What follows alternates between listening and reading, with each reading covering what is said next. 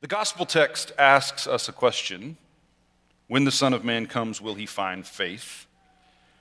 And the Old Testament reading for the day, one of them, the story of Jacob and his encounter by the river Jabbok, is an answer, not only to whether or not faith will be found, but what kind of faith will be found when the Son of Man comes to us. I want to come to that reading first, though, by giving you some backstory for those who might not know it. We're going to start in Genesis 25. Again, some of this may be familiar to some of you, but for those who might not know it, I want you to, to hear the way in which the text speaks about the rivalry that dwell, dwells, develops between Jacob and Esau, the rivalry in which they live and which separates them. This is the story of brothers. And in fact, the book of Genesis can be read as a story of brothers losing each other again and again. Of course, the, the foundational story is the story of Cain and Abel, in which one brother kills the other. And so, through the book of Genesis, we again hear about other brothers, Jacob and Esau, in today's text. And by the end of Genesis, as we open out into Exodus, we have another set of brothers, Esau, not Esau, Moses and Aaron, who have reconciled and serve each other.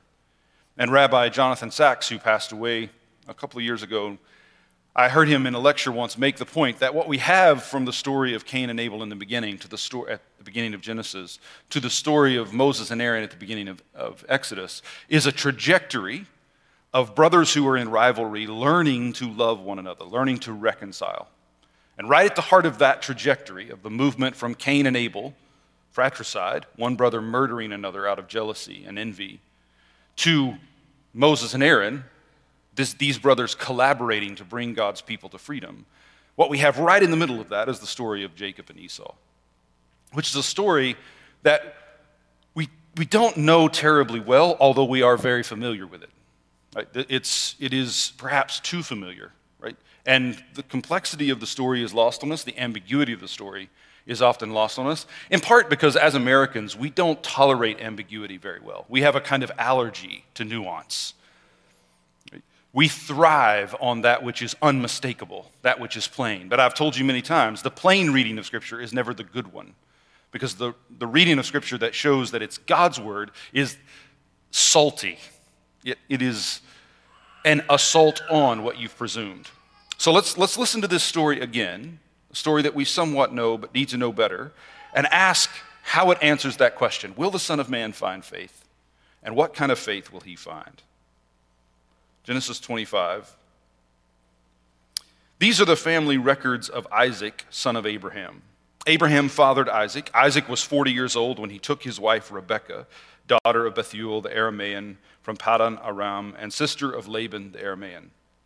Isaac prayed to the Lord on behalf of his wife because she was childless. The Lord heard his prayer, and his wife Rebekah conceived. Now, part of the genius of Israel's storytelling is that you have decades of pain compressed into one sentence. Isaac prayed for his wife because she was childless, and the Lord heard his prayer, and she conceived. Now, that's not, that seems as if it happened quickly, suddenly. She notices she cannot have a child, he prays, and she does. But in fact, that is two decades or more of pain that are compressed into this one brief description. But when she is with child, she bears twins, and the children inside her struggle against each other. The children inside her struggle against each other. And she says, Why is this happening to me? And you get a sense of the humanity of this moment, right? After years and years of praying to have a child, now she's pregnant with twins, and yet she's sure that this pregnancy is going to kill her. Why is this happening to me? So she inquires of the Lord, she prays. And the Lord speaks this word to her according to Genesis. Two nations are in your womb, two people will come from you and be separated. One people will be stronger than the other, and the older will serve the younger. Now, in English, that sounds pretty straightforward. It sounds like a promise that these two boys are going to be born, they're going to separate, and the older, who has the right of authority, the right of family inheritance, is actually going to serve the younger. And because we've been reading Genesis and because we come to these texts with some familiarity already of chosenness and election, we have a sense that we know what that means. But actually, the phrasing in Hebrew is ambiguous. It can mean either that the older will serve the younger, or it can simply mean the older, comma, the younger will serve. The older, the younger will serve. So it's like perfectly designed, the sentence is, to be taken either way. And that kind of ambiguity, that kind of pitch where the water can run one way or another way, depending on how you hear it, depending on what's already in your heart, what you presume, sets up all of the conflict that is to follow. So here's a woman who has a miraculous birth, and then it is incredibly painful. Painful in an entirely different way from those years of childlessness. And she cries out to God, Why am I in this pain? And God's answer is because you're going to have two peoples, two sons, two nations. They're going to separate. And then either the older will serve the younger, or the younger will serve the older exactly as expected. And it can be heard either way. But this ambiguity hangs over the family because she hears it a very particular way as, as the mother. When the time came to give birth, there were indeed twins in her womb. The first one came out red looking, covered with hair like a fur coat. Not a terribly beautiful child. I mean, I'm sure they, they found it to be beautiful. But red and hairy as if, a, as if covered in fur. And they named him Esau. Esau. After this, his brother came out, grasping Esau's heel with his hand. So he was named Jacob. So he was named Jacob.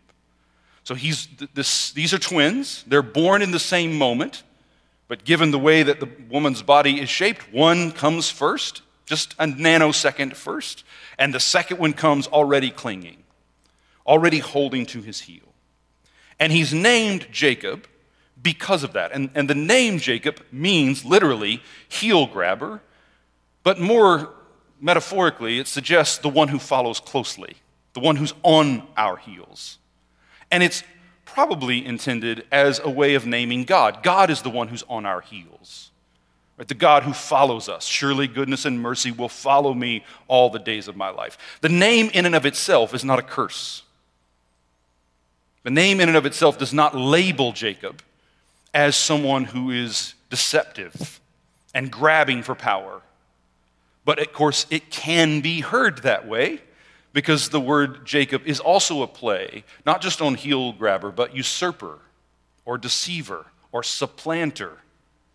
And so, in that ambiguity of the promise, the older, the younger will serve, or that this name, we start to feel the ways in which this family is receiving words and are giving words that are freighted. They can be heard either way. When the boys grew up, Esau became an expert hunter, a man of the field, but Jacob was a quiet man who stayed at home. Isaac loved Esau because he had a taste for wild game. And again, the story has this kind of perfect pitch of ambiguity. Does it mean that Isaac loves his son Esau because Isaac loves the taste of wild game and Esau gets it for him? Or does it mean that he loves Esau because Esau has this wildness about him that he delights in, even though he cannot participate in it? It could be heard either way. Regardless, we hear that Isaac loves Esau and Rebekah loves Jacob. Now, we often tell these stories as if these families, Abraham, Isaac, and Jacob, David, Solomon, the prophets, as if these people are saints in the way that we imagine sainthood. Part of the genius of Israel scripture is that it never lets us imagine these people as superhuman. It, it is constantly reminding us that these people are not only flawed, they're shattered. They're shattered in exactly the same way that we are, and that their families have the exact rifts that our families have. So here you have, I know this is not supposed to happen, we're not allowed to say this, but we have favorites in the family. And the father loves the older son older just by a, a breath. And the mother loves the younger son. And strikingly, we're told that the father loves the older son for some reason, but she simply loves Jacob. There's no reason given. But I think I can supply it. She senses the imbalance in the, the father's love for the older son, and she seeks to make it up. But also, of course, we know the word she's received, and now we have a sense of how she's heard it. Once, when Jacob was cooking a stew, Esau came in from the field exhausted. He said to Jacob, Let me eat some of that red, red stuff. That's what he says. Let me eat some of that red, red stuff because I'm exhausted. That is why he, he was also called Edom. Jacob replied, First, sell me your birthright. So here we have men who are grown, one who's a stay at home dad, not yet a dad, a stay at home to be dad, and we have an older brother who's a, a man of the field. Field and Stream magazine cover image. Right? And he comes in, Esau comes in from the field. He sees that Jacob is making this red, red stuff. Obviously, he's eager, desperate. And now we realize that Jacob knows the story of the promise God has given his mother. That there is a rivalry between them that has gone on all of their lives that the text didn't mention. That, that's suppressed below the level of conscious awareness. And this is exactly how our lives are lived. That most of what's happening in our lives remains unnamed, unseen, unreflected on. It's happening below the surface. We don't talk about it, at least never directly. I mean, maybe your family's wildly different from mine, but most of the stuff that's really happening, we don't talk about. And when we do talk about it, we talk about it at an angle. We glance off the surface of it. We make insinuations. We imply things. And we all know what's being said, but we never say what we mean quite. Maybe this is just a sermon for me. I'm doing therapy in front of all of you. But he says, Sell me your birthright. Sell it to me. He's wanting to do something out in the open, something that's not deceptive, something that's not in any way supplanting. He's just asking, saying, Listen, if you don't care about it, why don't you sell it to me? I'll give you this bowl of red, red stuff, and you give me the right to the family inheritance. And Esau says, Look, I'm about to die. What good is a birthright to me? Now, it says that he's a full grown man, but this sounds like a teenager to me, right? Like, I'll give up the, my entire future for this one bowl of red stuff, right? I'm reading from my teenage son's Bible today. I'm going to mark this passage for you, Claude. So I'll, I'll give you my entire future if you'll just give me this bowl of soup, stew. And Jacob said, Swear to me first. So he swore to Jacob and sold his birthright to him. Then Jacob gave bread and lentil stew to Esau. He ate, drank, got up, and went away, and despised his birthright. Now, notice the birthright, the promise was, again ambiguously, that the older the younger will serve. That's hung over their family to this moment. And in this moment, Esau's like, fine, you can have it. Just give me the stew. And he gets it by purchasing it. Right? There's no deception here. There's no lie. I want it, you sell it to me. He sells it to him. But that's not the end of the story. Two chapters later, we hear that Isaac is dying. It's his last days, he thinks, and so he sends Esau into the field. You know this story, at least the, the broad shape of it. He sends him into the field to kill and prepare, to kill game and prepare a last meal for him. And when he goes away, Rebekah comes and says, I've heard your father has sent Esau into the field. This is the moment. Quick, cover yourself with skins. Take this food that I've prepared. Obviously, she's plotting. She's waited for this moment all of their lives. She received that word when they were in her womb. Now, all of these years later, as grown men, she seizes this moment and says, Go in and tell your father that you are Esau so that he will give you the blessing. Now, he's already purchased the birthright, but notice he's not talked about it to anyone. As I said, most of what's happening in our lives just goes unnamed, unseen. So he says, and we won't take time to read it, but he says to her, Mom, listen, I want it. I want the blessing. But if I go in and pretend to be Esau and he recognizes me, I will be exposed as a deceiver. And now we realize that not only has that promise hung over this family, the ambiguity of the older, the younger will serve, but also that name has hung over this man. Am I Jacob, the one who follows closely after, like God who is with us? Or am I the supplanter? Was I grabbing at my brother's heel because I want to follow, because I want to cling, because I want to be near? Or was I grabbing because I was trying to claw my way out first? Am I really a deceiver? If I do this, mom, and I get caught, I'm going to be exposed as a deceiver. And she says, Let your curse be on me. Do what I say. And he does. He goes in, and Isaac hears the voice and recognizes the voice, but then when he feels the skin, he thinks, This is it. And of course, he's caught up in the taste and the smell of the food, and he gives the blessing. And we pick the story up right at that point. As soon as Isaac had finished blessing Jacob, and Jacob had left the presence of his father Isaac, his brother Esau arrived from the hunt. He had also made some delicious food and brought it to his father. Then he said to his father, Let my father get up and eat some of his son's game, so that you may bless me. But his father Isaac said to him, Who are you? He answered, I am Esau, your firstborn.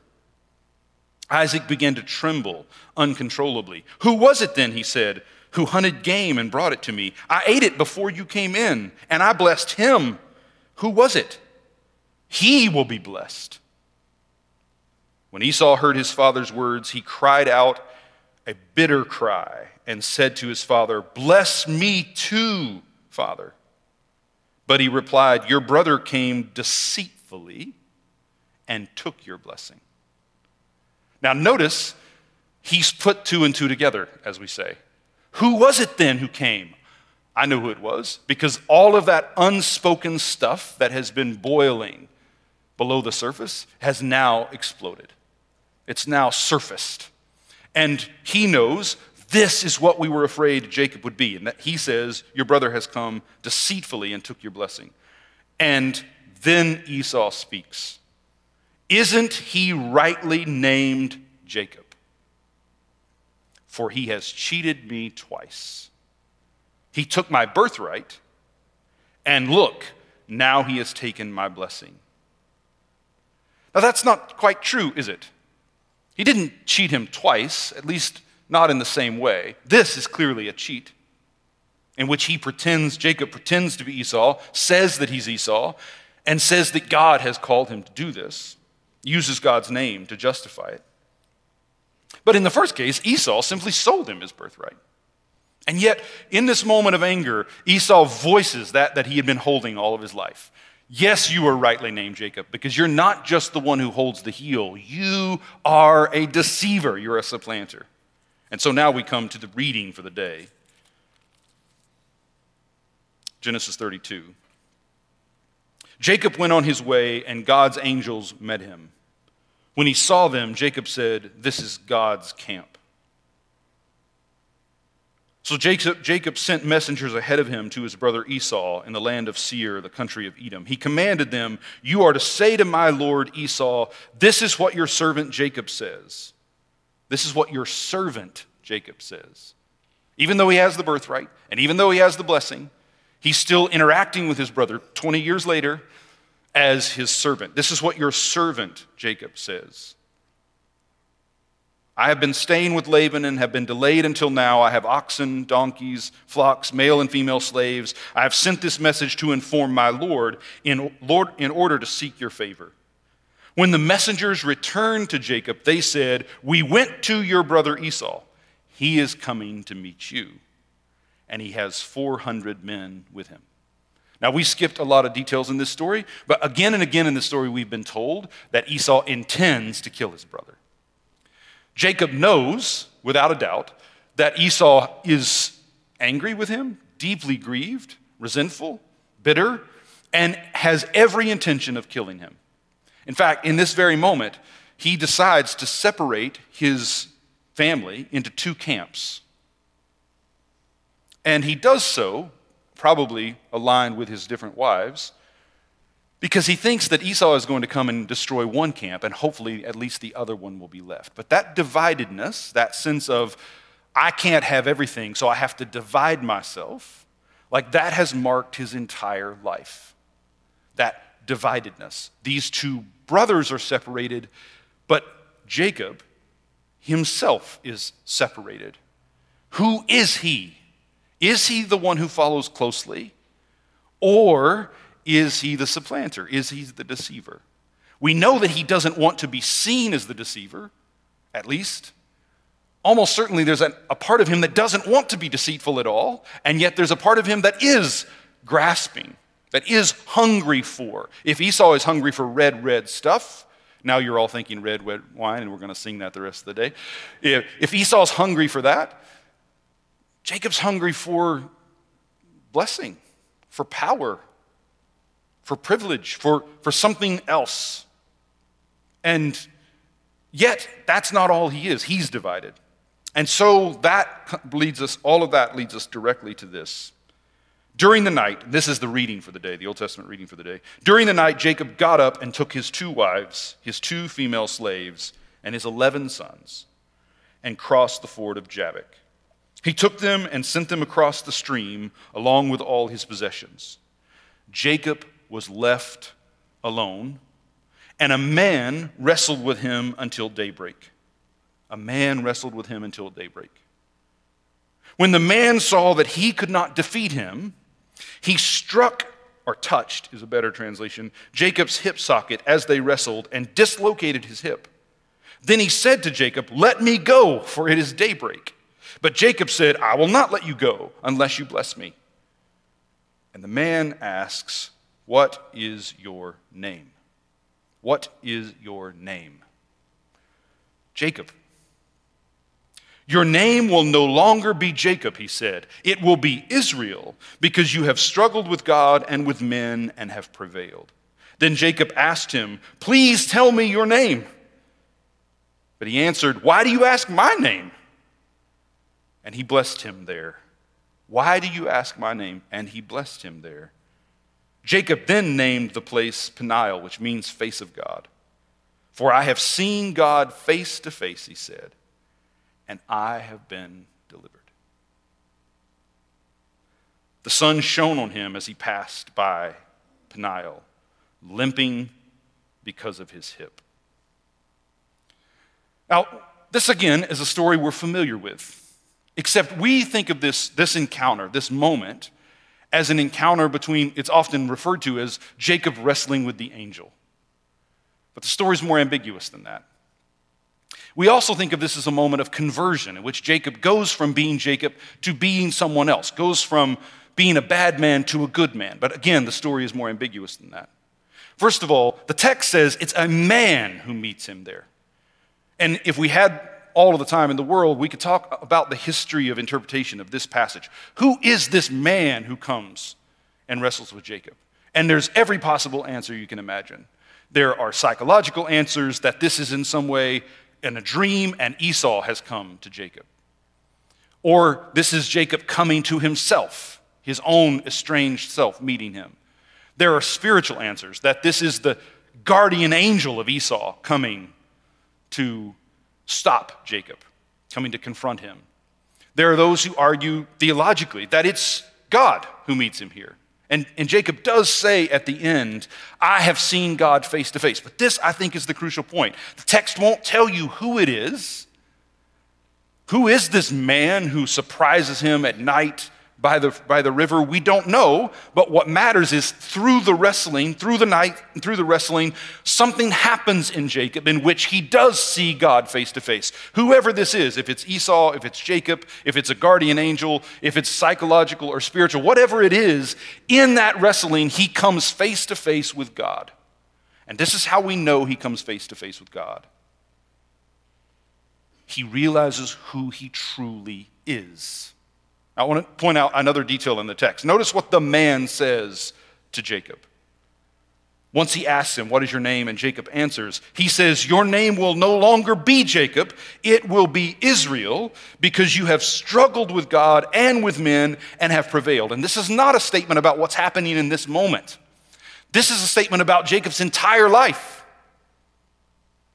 This man says to him, Listen, you are not Jacob, you are Israel. You have all of your life struggled, and you've prevailed. You're not a supplanter, a deceiver. You're an overcomer. You're a victor. You are a lordly one, not a devious one. You've not come here because you've cheated your way here. You've come here because you've wrestled your way here. And you've wrestled with me all night, and that's how I know who you are. And notice this again the genius of this text. The very next verse, then Jacob asked him, Please tell me your name. Now, he just said you won't be called Jacob anymore. But if you know scripture, and I'm assuming all of you do, he continually is referred to as Jacob from this point. So that Israel does not replace the name Jacob, but crowns it. It brings clear what was always true of this boy. So that cloud that hung over the family the cloud that hung over him. Am I a deceiver or am I one who follows closely? Now is clear. This is what Jacob meant always from the beginning. Jacob was never a name for a deceiver, it was the name for someone who was going to prevail. Israel reveals the truth of Jacob, the name. Now, one more passage of scripture, and then I'm going to draw all of this together, hopefully. Hebrews 11.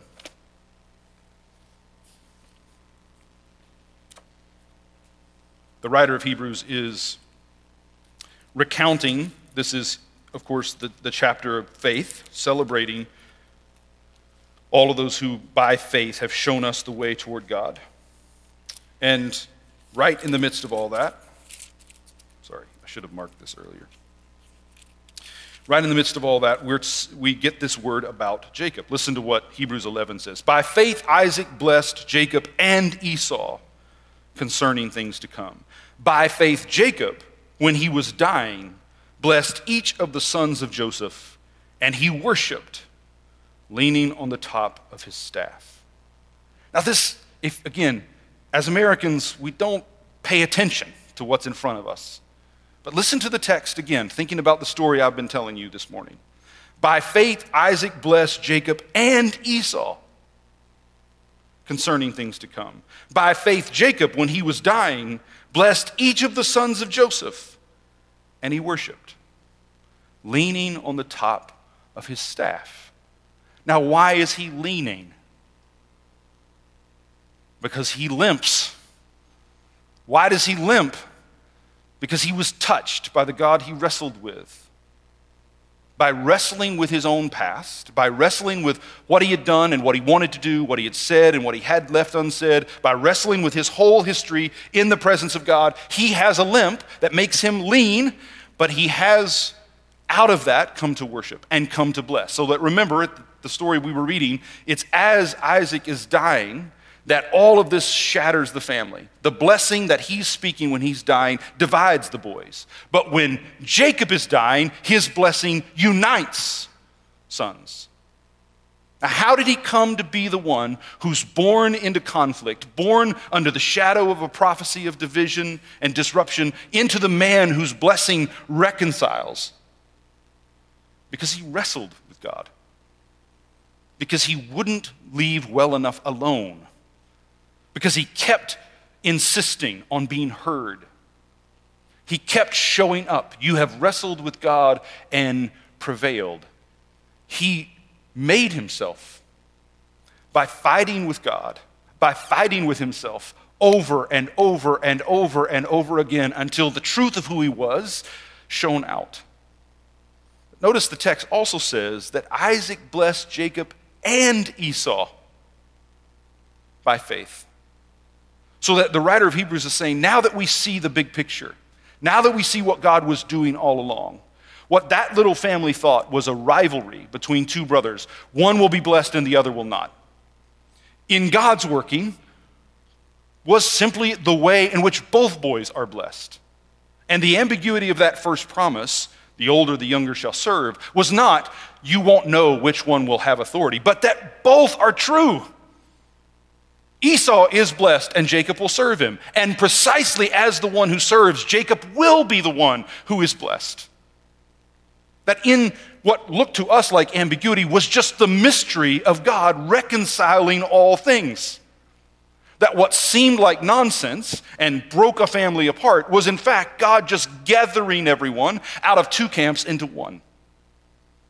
Now, how does this matter for you and for me? Well, I hope some of it's already clear, but this is the heart of it if you look at what can be seen, your name, your history, is at best ambiguous. For everything that could be named as a strength in you, other people standing in different light will see it as a weakness. For every good thing you've done, there are some people in your life who see those good things as cheap, as not rightfully earned and for every wrong you've done, for every flaw in your character. There are other people standing in a different light who see that and they have compassion for you. Like we are all deeply ambiguous people. And our story sounds different depends on, depending on who's telling it and when. And when we see ourselves, when we look in the mirror, or we encounter ourselves in dreams, or we encounter ourselves in the face of our children or our, our loved ones. We are deeply ambiguous. Who are you? What is your name? And even if you can say your name, it's Jacob the supplanter or Jacob the follower. Jacob the one who comes close or Jacob the one who deceives. This is why Jesus says, you have to pray and not lose heart. Lose heart about what? Lose heart about yourself, your place in this life, your calling. I don't, I'm sure this is not true for everyone, but there are lots of us in this room this morning, including me, who are this far from losing heart. Losing that boldness that says, no, that's not who I am. This is who I am. No, that's not what's going to happen. This is what's going to happen. One, of the th- ways in which we've been deceived or misled is to think that God wants servants. But as I've quoted to you many times, Origen is right. God does not want servants, He wants equals, He wants friends, He wants lovers. God did not call us to be His slaves, He called us to be His body, His bride, His presence, one with Him. Those that are joined to the Lord are one spirit with him. We are meant to be not just heirs, but joint heirs with Christ. You and I are called not to be slaves, but lords. He is King of kings and Lord of lords.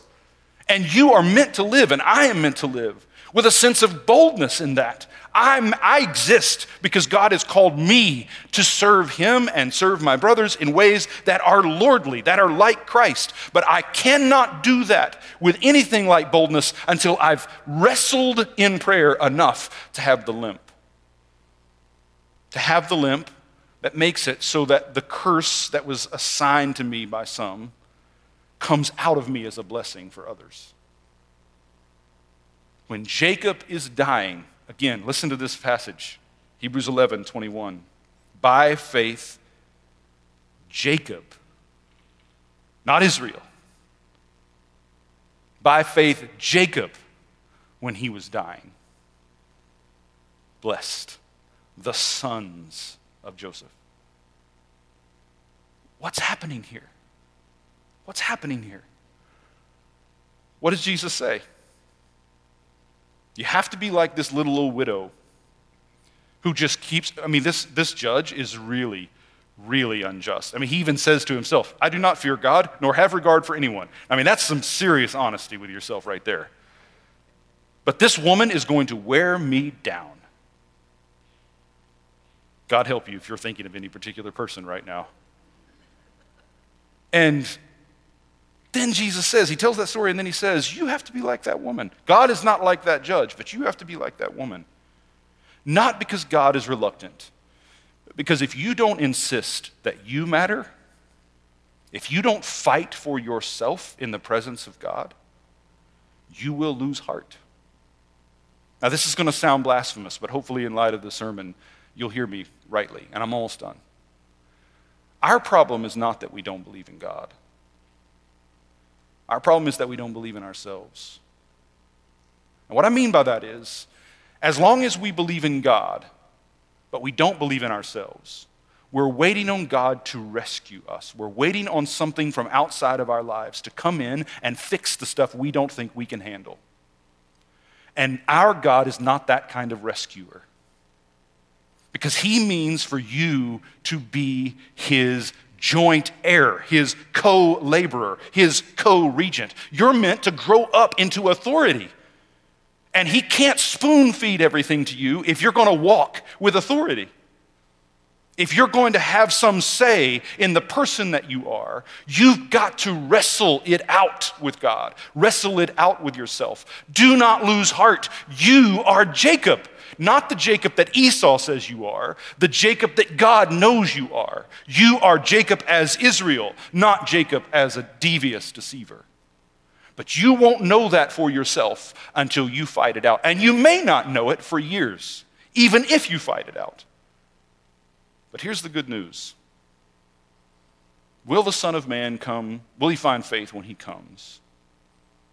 Yes. Because he's going to keep showing up in your life until you get upset enough that you fight back. Faith is that fight in you that says, Death does not get the last word over me. My failures don't get the last word over me. The accusations of people around me don't get the last words over me.